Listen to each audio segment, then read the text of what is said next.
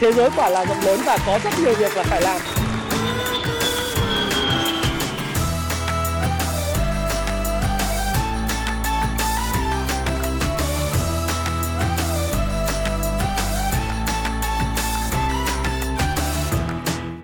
Hi, xin chào tất cả các bạn. Chào mừng các bạn đã quay trở lại với channel của Thái Phạm.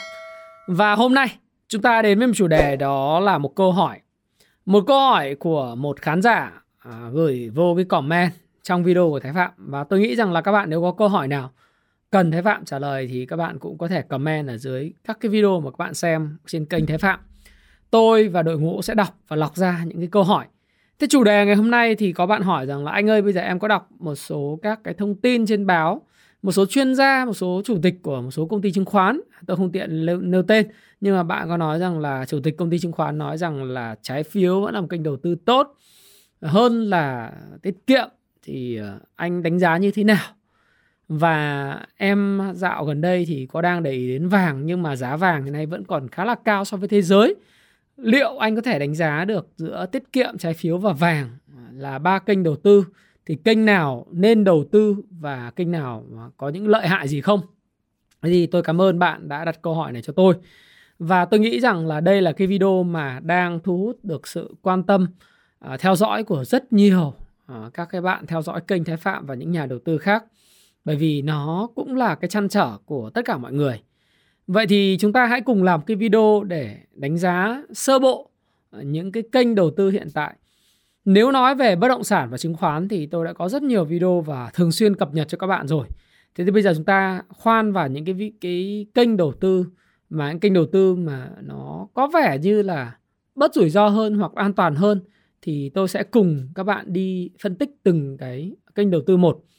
Thế thì hôm qua chúng ta cũng đã có nói với nhau về một đặc điểm. À, không phải một đặc điểm mà nhiều đặc điểm. Rất quan trọng có bốn đặc điểm quan trọng của một công cụ tài chính một khoản đầu tư. Thứ nhất đó là cái tính thanh khoản của cái khoản đầu tư đó đúng không? Thứ hai là một cái khoản thu nhập mà nó ổn định mà có thể dự báo được. Nếu nó có dòng tiền cash flow thì rất là tốt và những cái thu nhập này là những thứ mà chúng ta có thể kỳ vọng thí dụ như là cổ tức khi mà cầm nắm lâu dài một công ty tốt hay là một khoản trái phiếu được trả lãi định kỳ vào 6 tháng một lần, thí dụ như vậy. Thì hay là một cái căn nhà chúng ta đầu tư và cái căn nhà chúng ta cho thuê và chúng ta có cái dòng tiền hàng tháng. Thì trong cái cuốn 101 lời khuyên tài chính cá nhân thì tôi cũng đã chia sẻ về vấn đề này khá là nhiều. Đấy thì có gọi là tính uh, gọi là dự báo được về cái dòng tiền hay là cái ờ, thu nhập của một cái tài sản. Cái thứ ba rất là quan trọng của một cái loại tài sản đấy là cái tính uh, khả năng bền vững. Cái này chúng ta cũng thấy là cái rủi ro và sự bền vững. Thế cái sự bền vững và rủi ro này nó sẽ tùy thuộc vào từng thời điểm từng thời kỳ. Đấy, tí xíu nữa tôi sẽ đi với các bạn là cái tiêu chí này. Và đặc biệt là khả năng dự báo về tăng giá trong tương lai thì bốn cái đặc điểm quan trọng này của một cái công cụ tài chính một cái công cụ đầu tư vô cùng là quan trọng. Đấy. Chúng ta hãy phải suy nghĩ đến bất cứ khi nào ta đầu tư thì hãy nghĩ đến bốn cái đặc điểm. Thứ nhất là tính uh, an toàn tính bền vững đúng không? Thanh khoản rồi có được cái thu nhập mà ổn định bền vững không? Và đặc biệt nó có tăng giá trong tương lai không? Thì nếu mà nhìn vào bốn cái yếu tố này bốn đặc điểm này thì chúng ta sẽ bắt đầu so sánh như sau. Thứ nhất nếu chúng ta nói về cái câu chuyện trái phiếu, thì đầu tiên thì tôi muốn các bạn phân biệt rất rõ là giữa một cái loại nó gọi là trái phiếu chính phủ và một loại là trái phiếu doanh nghiệp Đấy. trái phiếu chính phủ à, ví dụ như trái phiếu chính phủ của úc, của mỹ, Đấy. nếu các bạn đọc tin, điểm tin của tôi trên cộng đồng Happy Life, đầu tư tài chính và thịnh vượng, thì tôi và rất nhiều chuyên gia hay nói về cái trái phiếu, lợi suất trái phiếu chính phủ Mỹ 10 năm hiện nay nó là 4,136% rồi lãi suất trái phiếu chính phủ Mỹ 5 năm, 2 năm vân vân. Rồi có những hiện tượng đường xoăn, đường cong lãi suất đảo ngược, báo hiệu dấu hiệu suy thoái kinh tế hay gì gì đấy. Thì lợi suất trái phiếu chính phủ Mỹ và những cái uh, lợi suất của những cái loại trái phiếu chính phủ của Úc rồi của Trung Quốc, của Việt Nam hay bất cứ cái uh, trái phiếu nào. Tức là một cái tờ giấy. À, trái phiếu đầu tiên chúng ta phải hiểu rằng nó là một cái giấy tờ có giá do cái chính phủ phát hành ra đó là một cái câu chuyện là I owe you là tôi nợ bạn. Tôi phát hành ra bạn một tờ giấy và tôi thu tiền của bạn về. Nó gọi là IOU à, khi tôi phát hành ra một tờ giấy thì tôi ờ, nói rằng là tôi có nghĩa vụ là sẽ trả cho bạn tiền lãi và gốc à, một cái khoản đầu tư mà bạn đầu tư cho tôi cho tôi mượn tiền à, với cái mức lãi suất là 4%, 4,136% trong vòng 10 năm thì mỗi một năm tôi thanh toán cho bạn là tiền lãi của cái 4,136% một năm đó. Đấy. Đây tất nhiên là lãi suất à, cái lợi suất trái phiếu thực tế thế còn cái lợi suất trái phiếu mà khi phát hành nó lại khác nữa nhá. Cái coupon rate nó lại khác.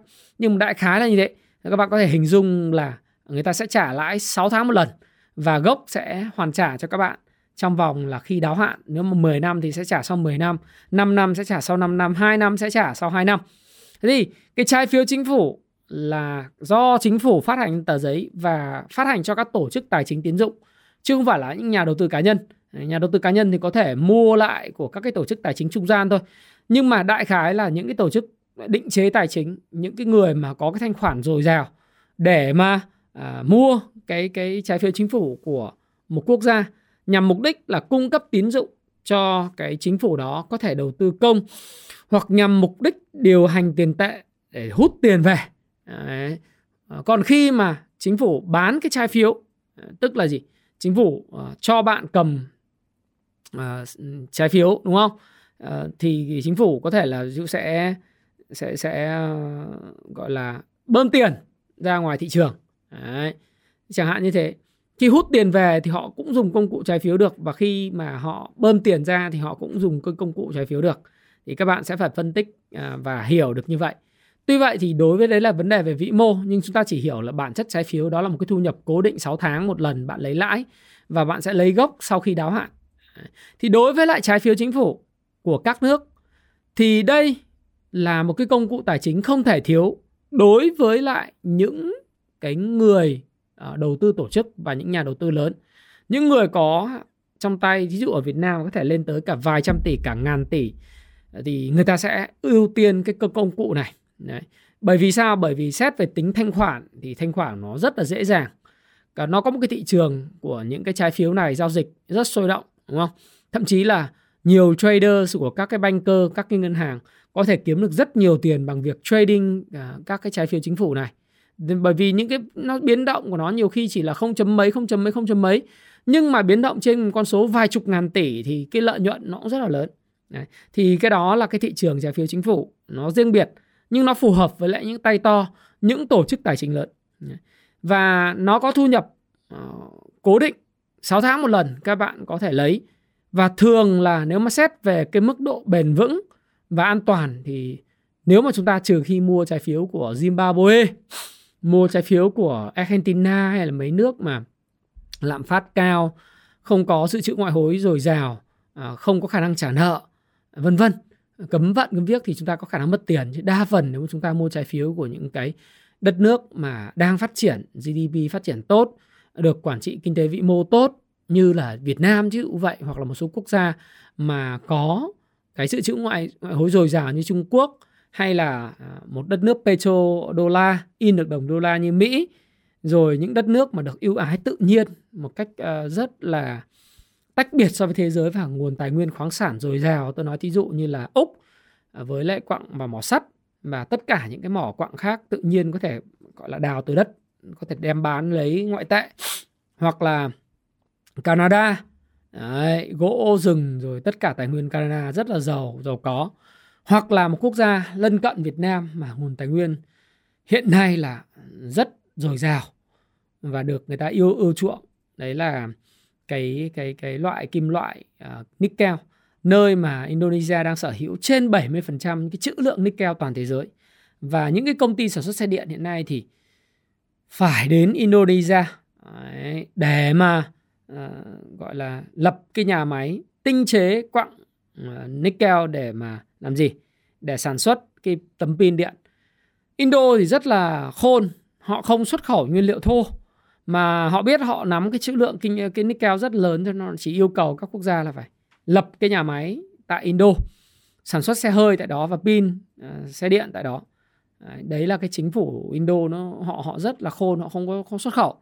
Thì nếu mà chúng ta mua trái phiếu của những anh nghiệp những cái quốc gia như thế và những quốc gia phát triển tốt như chúng ta chẳng hạn thì cái việc mà các bạn có được một cái tính gọi là an toàn khi đầu tư ấy đấy, bền vững thì rất là ok thanh khoản cũng rất dễ, bán lại cũng rất dễ. Rồi thu nhập dự báo được, ok. Và có khả năng tăng giá trong tương lai không thì cái này ờ, nó tùy thuộc vào cái nhu cầu của các cái tổ chức đối với lại cái trái phiếu trên cái thị trường thứ cấp. Thì cái này như tôi nói các bạn là nó cũng ờ, tùy từng thời điểm, Đấy. có những thời điểm khi mà cái nhu cầu về trái phiếu lên cao do người ta muốn thu tiền về trong công cụ mà an toàn thì nhu cầu cao, giá tăng thì lãi suất nó giảm xuống trong cái cái cái cái thực tế trading. Cái này thì khó nói, nhưng rõ ràng trái phiếu thì các bạn phải phân biệt là trái phiếu chính phủ, nó có cái đặc tính khá là nổi trội trong việc là bền vững, an toàn, có tính thanh khoản và có thu nhập dự báo được rất là tốt. Đó. nếu bạn là một cái người mà có nhiều tiền thì tất nhiên thì không ai lựa chọn trái phiếu chính phủ nữa bởi vì nó an toàn cho nên là cái gì nó cũng có giá của nó. Nó an toàn cho nên là nó phù hợp tổ chức lớn và thêm một cái yếu tố nữa là ừ, lãi nó thấp. Lãi của nó rất thấp. Đấy là cái điều đầu tiên. Đấy, thì các bạn phân biệt như vậy. Còn loại trái phiếu thứ hai mà các bạn thấy dạo gần đây rất tốn nhiều giấy mực đấy, của báo chí. Rồi hiện nay chúng ta quốc hội đang họp thì cũng nói về cái trái phiếu doanh nghiệp rất là nhiều. Trong đó nổi cộm là cái trái phiếu bất động sản.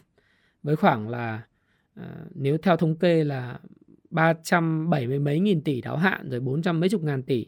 À, trên tổng số 1,3 triệu à, cái triệu tỷ triệu tỷ đồng về trái phiếu doanh nghiệp ấy của bất động sản ấy. Nó đang thu hút được rất nhiều sự quan tâm của dư luận. Thì cái loại trái phiếu này chúng ta hãy đánh giá từng bước một. Xét về tính bây giờ chúng ta nói về tính uh, bền vững thì tôi cho rằng là cái tính bền vững và tính an toàn của trái phiếu doanh nghiệp vào thời điểm hiện tại với những cái báo cáo của đây tôi đọc cho các bạn này hôm nay trên VN Express luôn ha chứ không thì tôi lại nói là các bạn lại bảo là tôi um, đây này ủy ban kinh tế trong cái bài báo về nhiều hệ lụy khi thị trường trái phiếu và chứng khoán bất ổn nhá. Đây là cái bài báo ngày hôm nay. Thì các bạn nhìn trên màn hình thì các bạn cũng thấy uh, thế này. Đây, tôi đưa cho các bạn xem. Tôi đọc, các bạn đợi một chút xíu. Đây, đọc nhá. Dẫn số liệu của Bộ Tài chính này. Cơ quan thẩm tra cho biết là cái này phát biểu của ông Vũ Hồng Thanh, chủ nhiệm Ủy ban Kinh tế trình, bình, trình bày báo cáo thẩm tra kinh tế xã hội 2022 và quy 2023 vào sáng 20 tháng 10 hôm nay.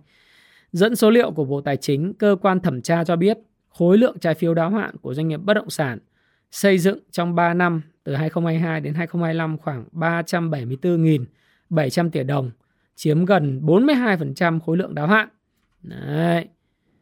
Và đó là cái mà chúng ta phải uh, lưu ý Đấy, thì uh, và ngoài ra thì doanh nghiệp liên tục mua cái trái phiếu trước hạn ừ, thì bây giờ tôi tôi đưa các bạn những cái link này để các bạn có thể xem xem trên màn hình luôn thế thì chúng ta đánh giá như sau bởi vì tôi nghĩ là bạn cũng đang hỏi tôi về cái chuyện trái phiếu doanh nghiệp này này thế thì cái trái phiếu doanh nghiệp này nếu mà nói về tính bền vững thì uh, với những cái gì chúng ta đang thấy ngày hôm nay Đặc biệt báo chí nói rất nhiều về những loại trái phiếu 40 nào là không tài sản đảm bảo này, không bảo lãnh thanh toán này, ờ, không xếp hạng tín nhiệm này, rồi ờ, không dùng đúng mục đích sử dụng.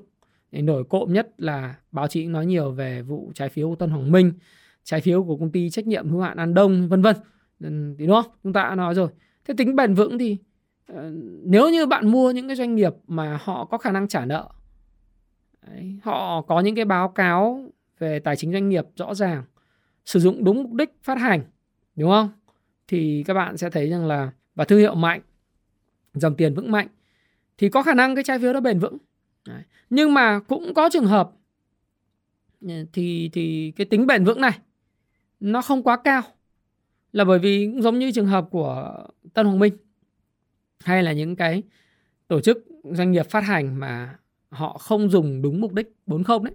Đấy, đặc biệt là không dùng đúng mục đích mà đảo nợ mua những personal yaya như là du thuyền này máy bay hạng sang này rồi uh, đi làm màu làm mè đúng không?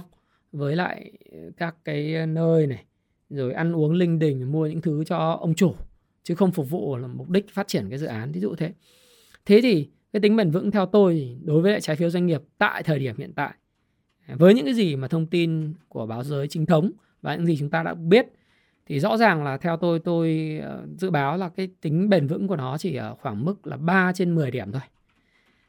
Và đối với lại video của tôi thì tôi cũng xin nói với các bạn về tuyên bố trách nhiệm cá nhân một chút là đây là cái ý kiến cá nhân của Thái Phạm và Thái Phạm hoàn toàn à, có thể không đúng nhưng sẽ giúp cho các bạn có thêm cái góc nhìn về cái vấn đề tài chính mà bạn hỏi tôi và có liên quan nha các bạn ha. Do đó thì tất cả chúng ta hãy tham khảo thôi. À, hãy coi đó là một cái góc nhìn để các bạn tự ra quyết định tài chính của mình mua hay bán lời hay lỗ bởi vì tất cả chúng ta trên 18 tuổi cả rồi tôi phải có tuyên bố trách nhiệm như vậy đấy xét về mặt uh, tính bền vững chúng ta quay trở lại. Cái mặt thứ hai là thu nhập dự báo được. Theo lý thuyết thì cứ sau tháng bạn nhận tiền lãi một lần thì bạn sẽ thấy rằng là nếu bạn mua trái phiếu doanh nghiệp sau tháng bạn nhận lãi và hết kỳ uh, phát hành trái phiếu tức là đến kỳ đáo hạn là 3 năm hoặc 5 năm thì bạn nhận về gốc.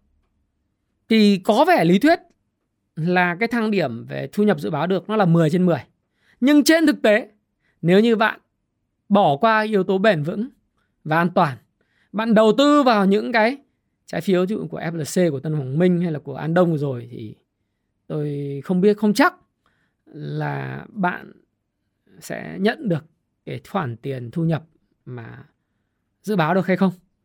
Bởi vì nó có những rủi ro là cái công ty đó họ không trả nợ được hoặc là họ không phát hành để đảo nợ được vân vân.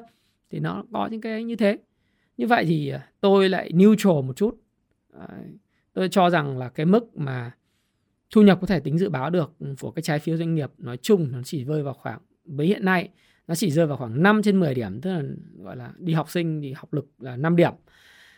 Cái tính thanh khoản à đây cũng là một cái. Thanh khoản nghĩa là khi mà bạn cần, bạn có thể bán lại được ngay. Thì tính thanh khoản của trái phiếu doanh nghiệp hiện tại thì theo tôi là nếu bạn mua thông qua các cái công ty chứng khoán, tư vấn phát hành rồi ngân hàng tư vấn phát hành thì bạn có thể ờ, hiện nay đang có cái hiện tượng là mua lại cái trái phiếu phát hành trước hạn ấy. Thì bạn có thể đến đây bạn bán làm lấy tiền về lại thì thì cái tính thanh khoản nó cũng khá là cao. Đấy, trừ khi bạn mua trực tiếp đúng không? Trực tiếp thì không được thì tính thanh khoản của nó chỉ khoảng 3 trên 10 điểm hoặc 2 trên 10 điểm thôi. Đấy. Còn nếu mà như vậy thì tính tổng chung cái tính thanh khoản của trái phiếu của thị trường trái phiếu mà 1,3 triệu tỷ này thì trừ trái phiếu cho phi bất động sản thì cái tính thanh khoản nó có cao thì tôi cứ tạm coi là cái thanh khoản của trái phiếu tôi chấm cá đích điểm cá nhân là khoảng 6 trên 10 điểm. Khả năng tăng giá trong tương lai của trái phiếu doanh nghiệp thì theo tôi là không có. Như vậy thì ờ, chúng ta cho 1 trên 10 điểm. Đấy. Bền vững thì khó và thu nhập dự báo hiện nay thì cũng điểm thấp và thanh khoản thì nó cũng là 6 trên 10 và tăng giá trong tương lai thì 1 trên 10. Như vậy nếu xét vào công cụ tài chính thì nếu trái phiếu doanh nghiệp mà mất đi cái tính an toàn, mất đi cái thu nhập có thể dự báo được. Thì tôi nghĩ rằng là câu hỏi của tôi, à, câu hỏi của bạn dành cho tôi thì tôi xin trả lời rằng là tôi sẽ không ưu tiên cho cái việc nếu tôi có tiền và tôi là một nhà đầu tư chuyên nghiệp theo đúng cái quy định ờ, của của luật chứng khoán mới năm 2023 thì tôi cũng sẽ không chọn trái phiếu doanh nghiệp là một kênh đầu tư bởi vì nó có khá là nhiều những cái yếu tố về tính bền vững, thu nhập dự báo được, tính thanh khoản đúng không? Và tất nhiên là không nói về chuyện ừ, tăng giá trong tương lai. Cái mà điểm cộng của cái trái phiếu doanh nghiệp đó là gì? Là cái ờ, lãi suất. Cái lợi suất của trái phiếu này ở mức cao hơn so với tiền gửi tiết kiệm. Đấy. Đó chính là cái điểm gọi là key selling point. Điểm unique selling point tức là USP ấy, À, điểm khác biệt của trái phiếu so với lại cái tiết kiệm. Thế thì lãi nó cao hơn nhưng cái rủi ro của nó về cái tính bền vững, à, an toàn, thu nhập dự báo được, tính thanh khoản ấy, nó cũng sẽ phải được bị đánh đổi. Đấy. Bị đánh đổi.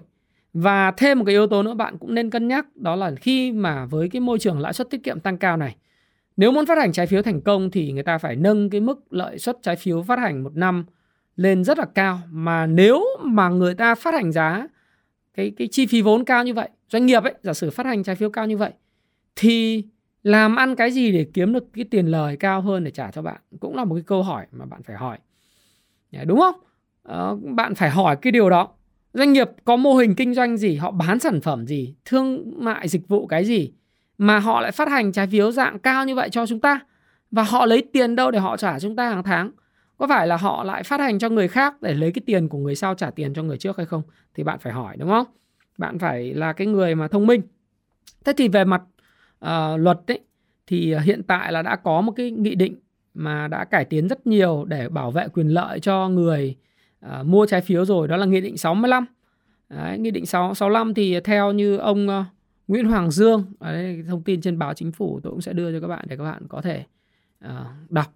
Đấy là ông Nguyễn Hoàng Dương là phó vụ trưởng vụ tài chính các ngân hàng và tổ chức tài chính cho rằng là uh, có những điểm mới liên quan đến đối tượng tham gia thị trường thứ nhất là về điều kiện hồ sơ phát hành thì điều kiện và phát hành trái phiếu riêng lẻ được quy định ở luật doanh nghiệp và luật chứng khoán Nghị định 65 thì chỉ điều chỉnh một số quy định về hồ sơ để đảm bảo tính minh bạch của việc phát hành trái phiếu doanh nghiệp, tăng tính tiếp cận thông tin của chủ thể phát hành và nhà đầu tư. Đấy. Thứ hai là liên quan đến trách nhiệm doanh nghiệp phát hành thì nghị định bổ sung các quy định để nâng cao trách nhiệm về nghĩa vụ công bố thông tin của nhà phát hành cho nhà đầu tư và trách nhiệm trong việc sử dụng vốn và các quy định khác. Thứ ba là chính sách liên quan tới nâng cao tính chuyên nghiệp nhà đầu tư. Theo đó thì nhà đầu tư cá nhân muốn trở thành nhà đầu tư chuyên nghiệp phải đảm bảo có 2 tỷ đồng danh mục đầu tư với giá trị trung bình trong 6 tháng và việc xác nhận đó sẽ có hiệu lực trong vòng 3 tháng. Đấy. Đây là cái điểm mới tăng tính trách nhiệm cho nhà đầu tư trước khi ra quyết định đầu tư của mình, đó là mua trái phiếu doanh nghiệp. Ừ. Ngoài ra thì Nghị định 65 cũng làm chặt chẽ hơn các quy định như nhà đầu tư sẽ không được tham gia các hợp đồng cùng các nhà đầu tư trái phiếu do các nhà đầu tư chuyên nghiệp khác giao bán. Đấy. Thế thì cái Nghị định 65 này cũng khá là ok. Và Nghị định 65 thì cũng cho phép là doanh nghiệp phát hành trái phiếu để đảo nợ nhưng chỉ dành cho doanh nghiệp đó chứ không đảo nợ cho công ty con. Đấy, tức là công ty mẹ không thể phát hành để đảo nợ cho công ty con. Đấy, là cái mà chúng ta cần phải lưu ý. Và tôi thì tôi thấy rằng là uh, các cái doanh nghiệp muốn phát hành trái phiếu thì phải chịu thêm ràng buộc khác về trách bộ công bố thông tin cụ thể này. Tại điều khoản 1 điều 13 sửa đổi yêu cầu các doanh nghiệp xây dựng phương án phát hành cần bổ sung chỉ tiêu tài chính trong 3 năm liền kề và sự thay đổi sau khi phát hành nếu có, bao gồm tối thiểu 15 chỉ tiêu thay vì 5 chỉ tiêu ở Nghị định 153 trước kia. Ngoài ra, Nghị định có sửa đổi và bổ sung điều khoản 2 điều 21 yêu cầu các doanh nghiệp phát hành phải báo cáo định kỳ 6 tháng hàng năm với Ủy ban chứng khoán về tình hình sử dụng số tiền thu được từ việc phát hành trái phiếu đối với trái phiếu còn dư nợ và được kiểm toán bởi tổ chức kiểm toán đủ điều kiện báo cáo tình hình thực hiện các cam kết với người sở hữu trái phiếu. Thế thì ờ, tôi nghĩ là về mặt luật thì ờ, ờ, Bộ Tài chính và chính phủ đã có những cái luật chặt chẽ hơn đối với trái phiếu để nâng cao cái tính bền vững an toàn. Đấy. Và chúng ta từ đó sẽ cải thiện cái tính thu nhập dự báo được và thanh khoản. Tuy nhiên thì à, tất nhiên ừ, cái này là sự lựa chọn của các bạn.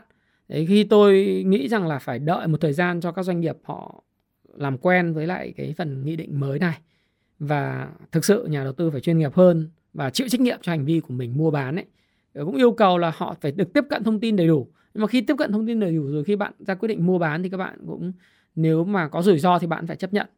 Lợi ích hài hòa rủi ro chia sẻ mà đúng không? Thì các bạn phải chấp nhận cái cái cái việc mà các bạn ra quyết định.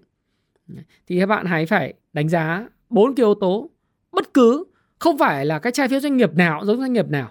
Doanh nghiệp A tình hình tài chính nó tốt được xếp hạng tốt có thông tin thông tin về tài chính rõ ràng, bạn đọc bạn hiểu được thông tin báo cáo tài chính 3 năm liền kề, mục đích sử dụng vốn, họ báo cáo 6 tháng một lần vân vân. Bạn đọc bạn thấy an tâm thì bạn bỏ tiền vào và điều đó là kênh sinh lời tốt. Nhưng nếu như bạn không đọc hiểu báo cáo tài chính mà bạn chỉ nghe tin tin mấy ông môi giới, mấy ông mà chỉ lừa nhanh nhanh chóng chóng bán cho bạn cái trái phiếu lãi cao để bạn bạn ham lãi cao bạn mua thì bạn chết dở. Đấy, bạn chết dở bởi vì nó sẽ ảnh hưởng đến cái tính bền vững tính an toàn của cái khoản đầu tư của bạn và cái thu nhập có thể dự báo được đúng không nó và cả cái thanh khoản khi có vấn đề xảy ra do đó thì đối với tôi thì cái cái cái trái phiếu thì nói thật là nó sẽ phải là tùy tình hình, từng doanh nghiệp và tùy việc là chúng ta hiểu sâu, hiểu rõ cái doanh nghiệp phát hành đến đâu cái doanh nghiệp phát hành nó khác với lại cái doanh nghiệp mà tư vấn phát hành Ừ. Một công ty bất động sản A phát hành thì chúng ta phải hiểu rõ cái công ty bất động sản đó như thế nào. Hơn là gì, chúng ta mua thông qua một cái ngân hàng hay thông qua một cái công ty chứng khoán. Cái công ty chứng khoán đấy họ chỉ là trung gian môi giới thôi. Họ không phải là cái người mà à, mà phát hành và chịu trách nhiệm gọi là trả lãi chúng ta hay trả gốc chúng ta. Đấy. Khi có chuyện thì hiện nay các bạn đang đến bắt đền họ thì họ buộc phải mua lại thôi nhưng mà sau này thì không có chuyện đó thì bạn hiểu rằng là bạn phải có chịu trách nhiệm với cái khoản đầu tư của mình. Đấy là đối với trái phiếu.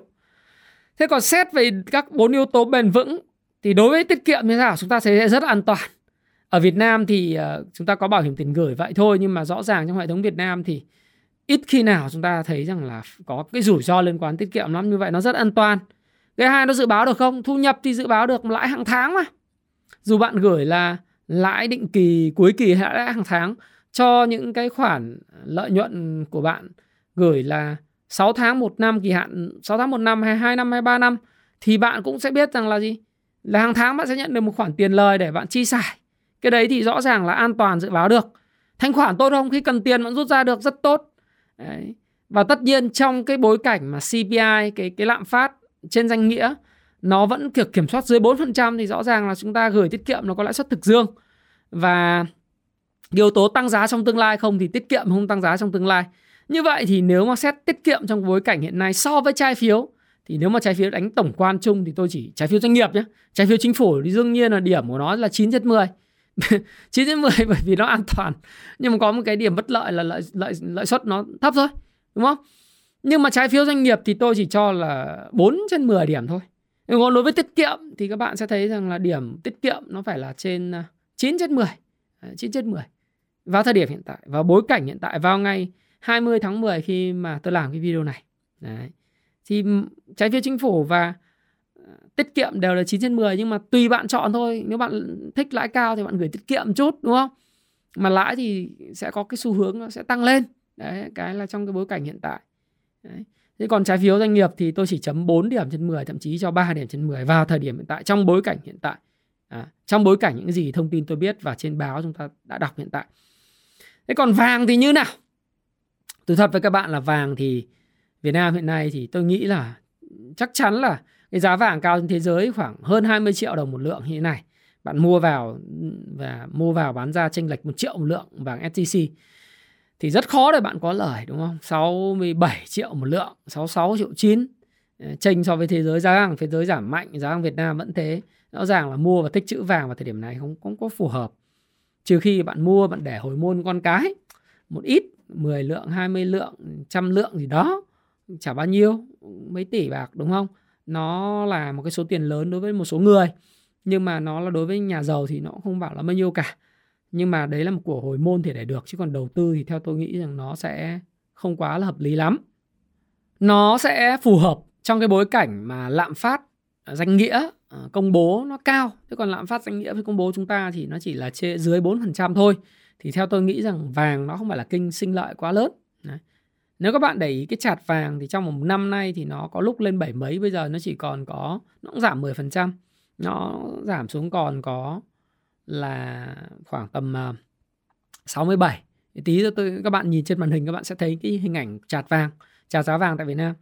Đấy, tôi nghĩ rằng là vàng chỉ là kênh giữ tiền thôi chứ không phải là kênh sinh lời. Bởi vì nếu mà tính khả năng tăng giá trong tương lai thì nếu bạn nhìn dài nó tăng giá trong ờ, 10 năm 20 năm thì nó sẽ tăng giá đấy bởi vì ờ, dù sao thì cái cái cái cái tiền thì nó luôn luôn nhiều hơn là vàng, đúng không? Nó sẽ tăng giá. Thanh khoản cũng rất dễ. Thu nhập dự báo được, nó không có thu nhập dự báo được.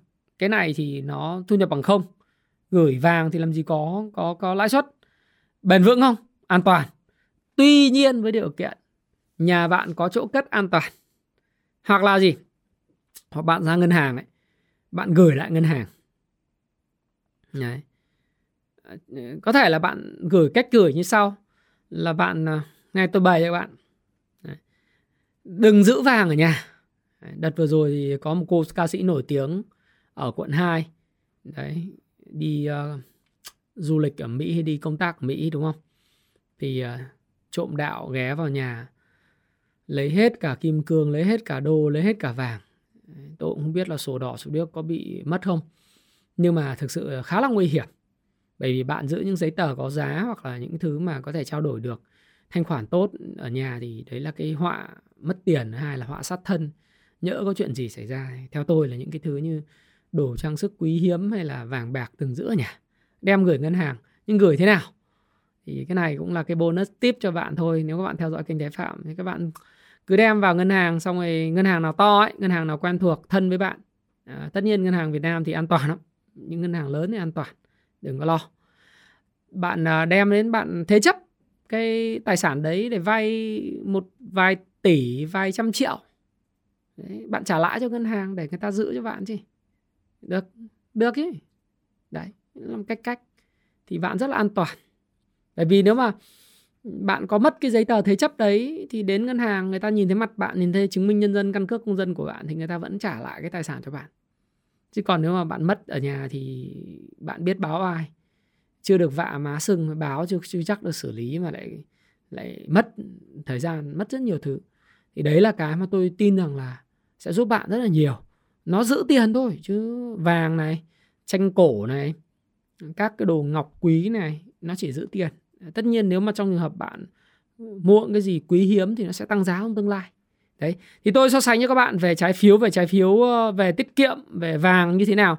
Thế còn bất động sản và chứng khoán hiện tại như thế nào thì ờ, các bạn cũng hay theo dõi tôi rồi. Tôi còn nợ video cho các bạn, có thể là vào thứ bảy này tôi sẽ tâm sự, hoặc tuần sau tôi sẽ tâm sự các bạn về bất động sản. Nhưng mà là một cái chuyên mục ờ, hỏi đáp lụm liền mà tôi tin chắc rằng nó sẽ có rất nhiều những kiến thức hay. Mà các kiến thức đấy thì thực tế các bạn tôi đã cũng chia sẻ khá là nhiều trong cái cuốn sách 101 lời khuyên tài chính cá nhân từ Thái Phạm. Học viên tôi đọc thì rất phê cuốn này, à, rất phê cuốn này và những cái người mà độc giả trung thành của tôi thì cũng rất thích. Đặc biệt là những người mà trên độ tuổi 30 rồi hoặc là độ tuổi 20 họ đọc họ nói ôi cái này nếu mà em biết sớm về về về, về cái tài chính cá nhân này chắc em sẽ khác. Uh, em sẽ đầu tư khác em sẽ kinh doanh khác em sẽ làm việc khác. Thì à, xin giới thiệu với bạn cái này. Tôi tâm sự với bạn nhiều. Hy vọng là các bạn có thể thêm những cái thông tin hay hay về cách người giàu kiếm tiền đầu tư tiền tích lũy tiền. Nói chung là khi các bạn sống tại Việt Nam một cái quốc gia mà đang phát triển à, thì à, có rất là nhiều cơ hội. Sẽ có lúc nó thị, kinh tế và thị trường nó lúc up and down. Nhưng mà nếu mà các bạn biết cách phối hợp mà nhịp nhàng trong việc à, phân bổ cái tiền của mình đa dạng hóa nó một cách hợp lý ở trong những điều kiện thị trường khác nhau và có cái tâm lý lạc quan phòng thủ vân vân thì bạn sẽ thấy rằng là lúc nào bạn sẽ thể vượt qua được những cái khó khăn. Đấy, khó khăn một cách rất là tuyệt vời. Và trong lâu dài thì Việt Nam kinh tế sẽ phát triển cho nên là những cái hình thức về ờ, tất cả kênh đầu tư tài chính sẽ có những thời điểm sinh lời của nó. Và hãy nhớ Howard Marks trong cuốn điều quan trọng nhất có nói tất cả đều có tính chu kỳ. Cái video này thì nó sẽ có thể phù hợp với các bạn trong năm nay hoặc năm sau. Ví dụ như thế. Ờ, thì chúng ta cũng sẽ cứ thử coi và tham khảo ha. Một lần nữa thì đây là cái ý kiến cá nhân của thái phạm và tôi mong sẽ góp cho các bạn thêm cái góc nhìn về tài chính cá nhân, về đầu tư. Và mong muốn của tôi cũng như anh em Happy Life à, khi làm ra những cuốn sách sách giấy, sách nói, các khóa học à, đặc biệt những khóa học về đầu tư chứng khoán, khóa học về phát triển cá nhân, về cái đầu tư tài chính cá nhân ấy thì à, chúng tôi mong muốn bạn thịnh vượng và có thể sống tốt ở tất cả mọi thị trường và thích nghi thật là tốt tin tưởng vào tương lai của Việt Nam. Và Thái Phạm, cảm ơn bạn đã lắng nghe, chia sẻ của Thái Phạm và hẹn gặp lại các bạn trong video tiếp theo. Cảm ơn các bạn rất nhiều.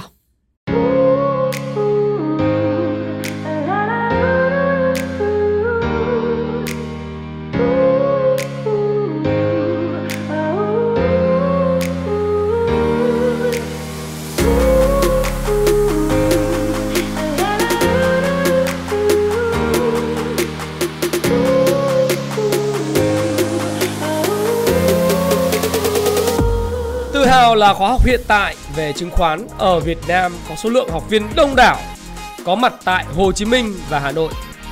Nếu bạn đang tìm kiếm một phương pháp làm giàu hiệu quả mà nhanh lại không cần phải làm gì thì rất tiếc đây không phải là khóa học dành cho bạn.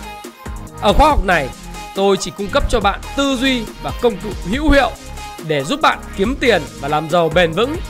Ở đây là nơi bạn được nghe những kiến thức thật nhất, thực chiến nhất từ những trải nghiệm rất thật của tôi, Thái Phạm, với hơn 15 năm kinh nghiệm lăn lộn từ thị trường và đã từng trải qua rất nhiều thất bại.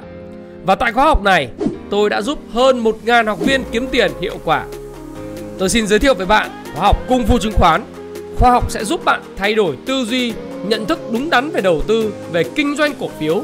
Bạn hiểu về cả phân tích cơ bản, phân tích kỹ thuật và cách kết hợp cả hai trình chinh phục những kiến thức khổng lồ có thể nói là trong một thập kỷ 15 năm hoặc là một thập kỷ để bạn có thể tự tin hơn trên thị trường chứng khoán và thành công thuộc về nhóm 5% những người kiếm được tiền trên thị trường chứng khoán.